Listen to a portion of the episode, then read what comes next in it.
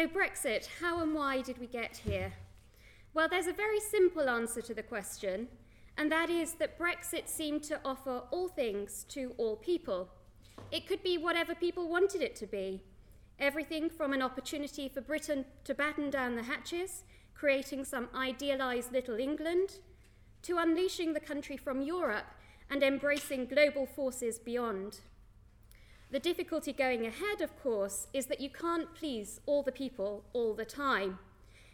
It's impossible to reconcile the intentions of everyone who voted Brexit. And that means that far from bringing unity, Brexit will instead bring a lot of disappointed voters down the road. Voters who feel that they've been betrayed and that their democratic will was not listened to, ultimately undermining democracy. And that's something that worries me more than it does um, the economy. But for a much longer answer to the question of how and why did we get here, I want to turn back the clock two centuries to the early 19th century. Now, this was a transformative period of not only Britain's history, one in which the roots of today can be found, but a transformative period for the world as a whole. It's a period commonly seen by historians as sparking the modern world, marking the start of the sustained economic progress that we've now witnessed for some 200 years, something which represented a big break to the relative stagnation experienced for millennia beforehand. And this period is the British Industrial Revolution. And here I want you to think Charles Dickens and all of his great novels, steam tra- trains, children down coal mines and up chimneys, and feisty cotton factory girls of the kind that featured in the Channel 4 series, The Mill. Now, until the Industrial Revolution, Britain was a backwater. It was a backwater both to Europe and to the world. And all that changed in the 19th century when the development of industry and then a little later on the financial sector moved Britain centre stage. And Britain's international openness was absolutely central to this.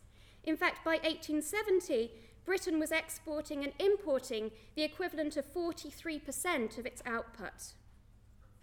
Now, not only was Britain's economy developing, but by the latter half of the 19th century, Britain was both engineering and funding economic development across the globe.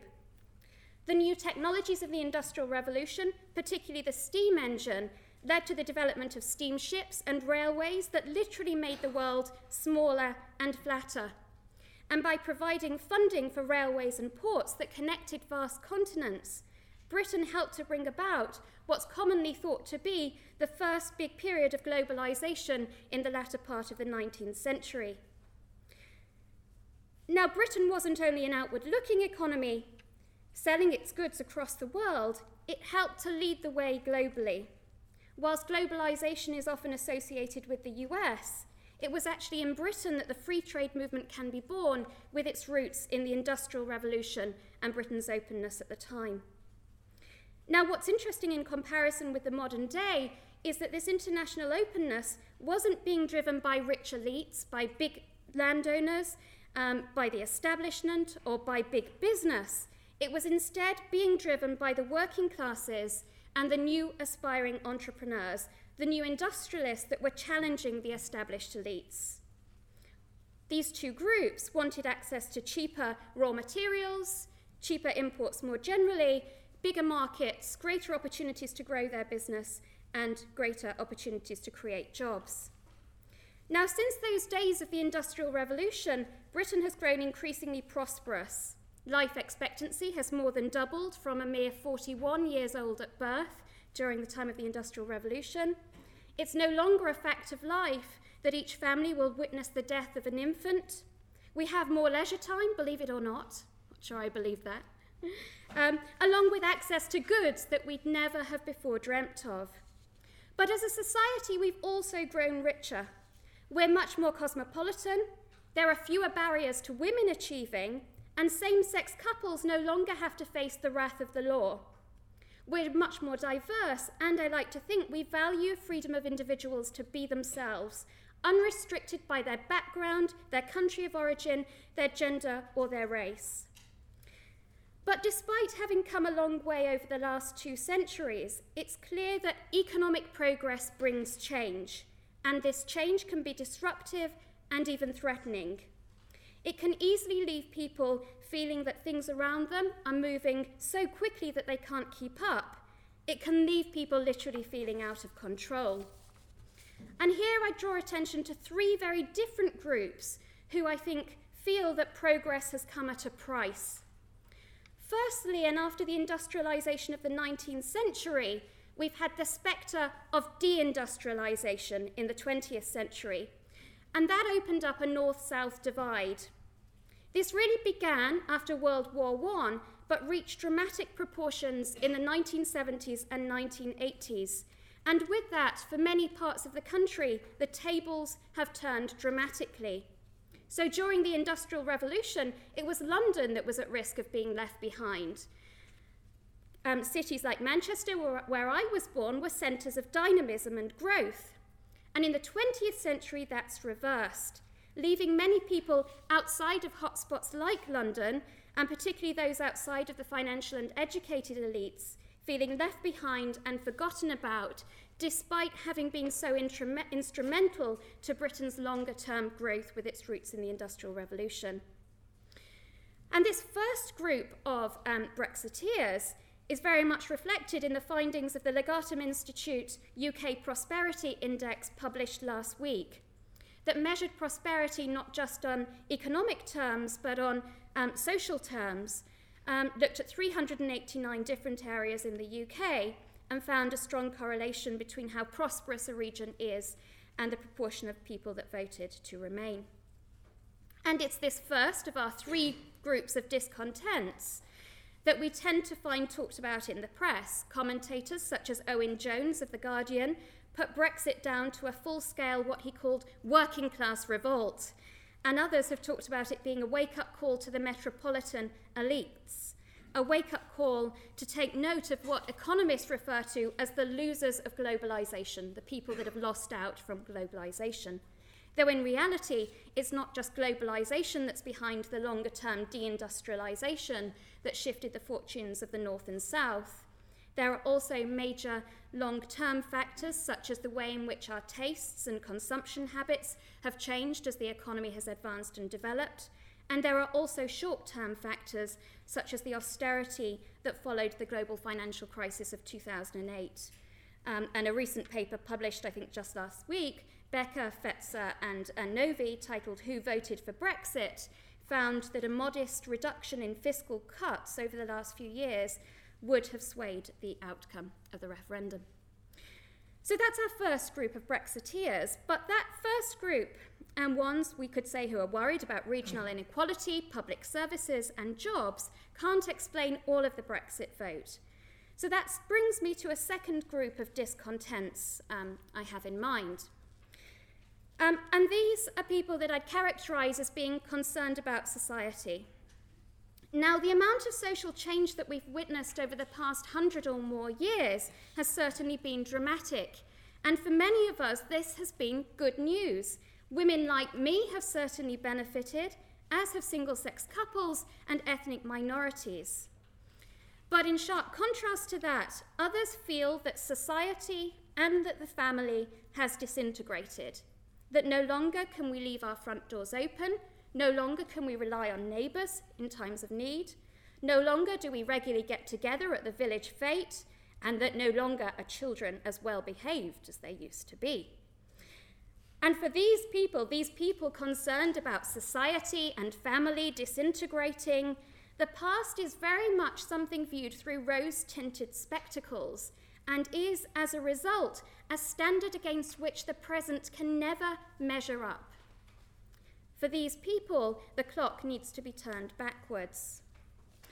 Now, as Lord Ashcroft's polls have revealed, capitalism, interestingly, is the one thing that least, not most, divides referendum voters. You find very little difference between Leave and Remain voters in terms of their views of capitalism.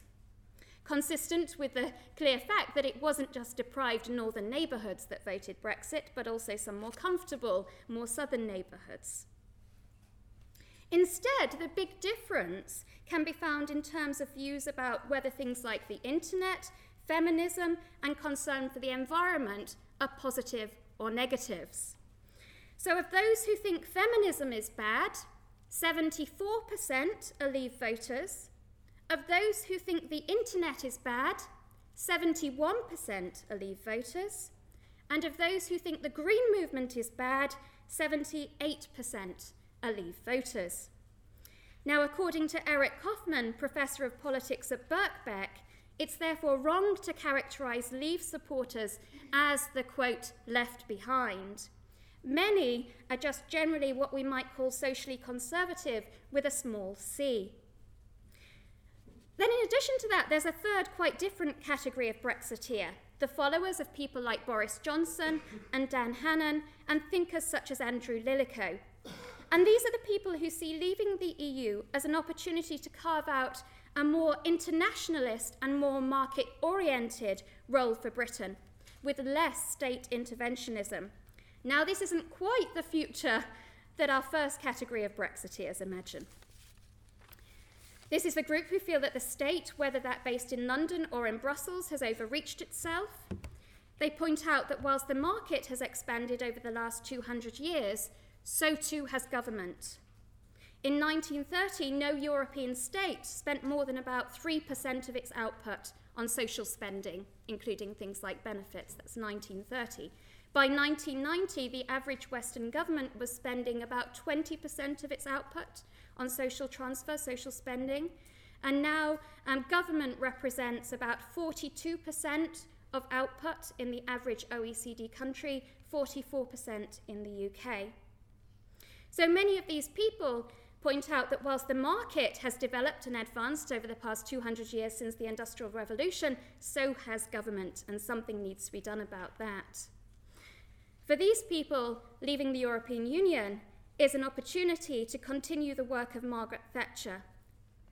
To them, Europe means more state control, more red tape and regulations, and risks impinging on our personal freedom and our need to take responsibility for our own lives.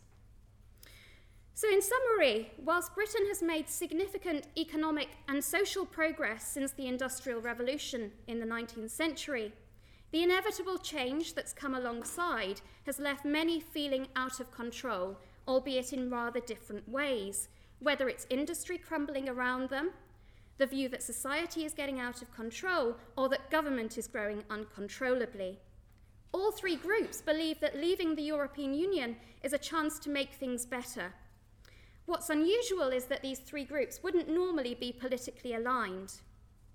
Brexit has led disparate people to vote for what they presume is the same thing, when in reality their concerns and their hopes for the future couldn't be more different. And that's what I meant when I said at the beginning that Brexit has effectively promised all things to all people, and in a way that can only bring disappointment and disillusionment ahead.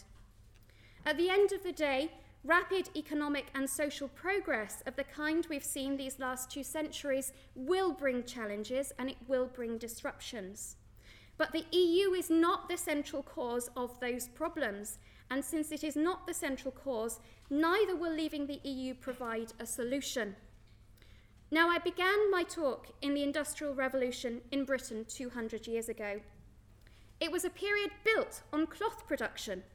Whoever says Industrial Revolution says cotton, said one famous historian. Britain literally clothed the world. However, through the promises they have been made, the British public will soon find that they've been sold the emperor's new clothes. Britain has literally stripped itself naked, leaving our economy, our society, and our democracy exposed. And at a time when the global economy faces numerous challenges, a time at which we should be banding together with other countries and not seeking to go it alone, Britain has left itself naked in its dealings with the rest of the world. Thank you.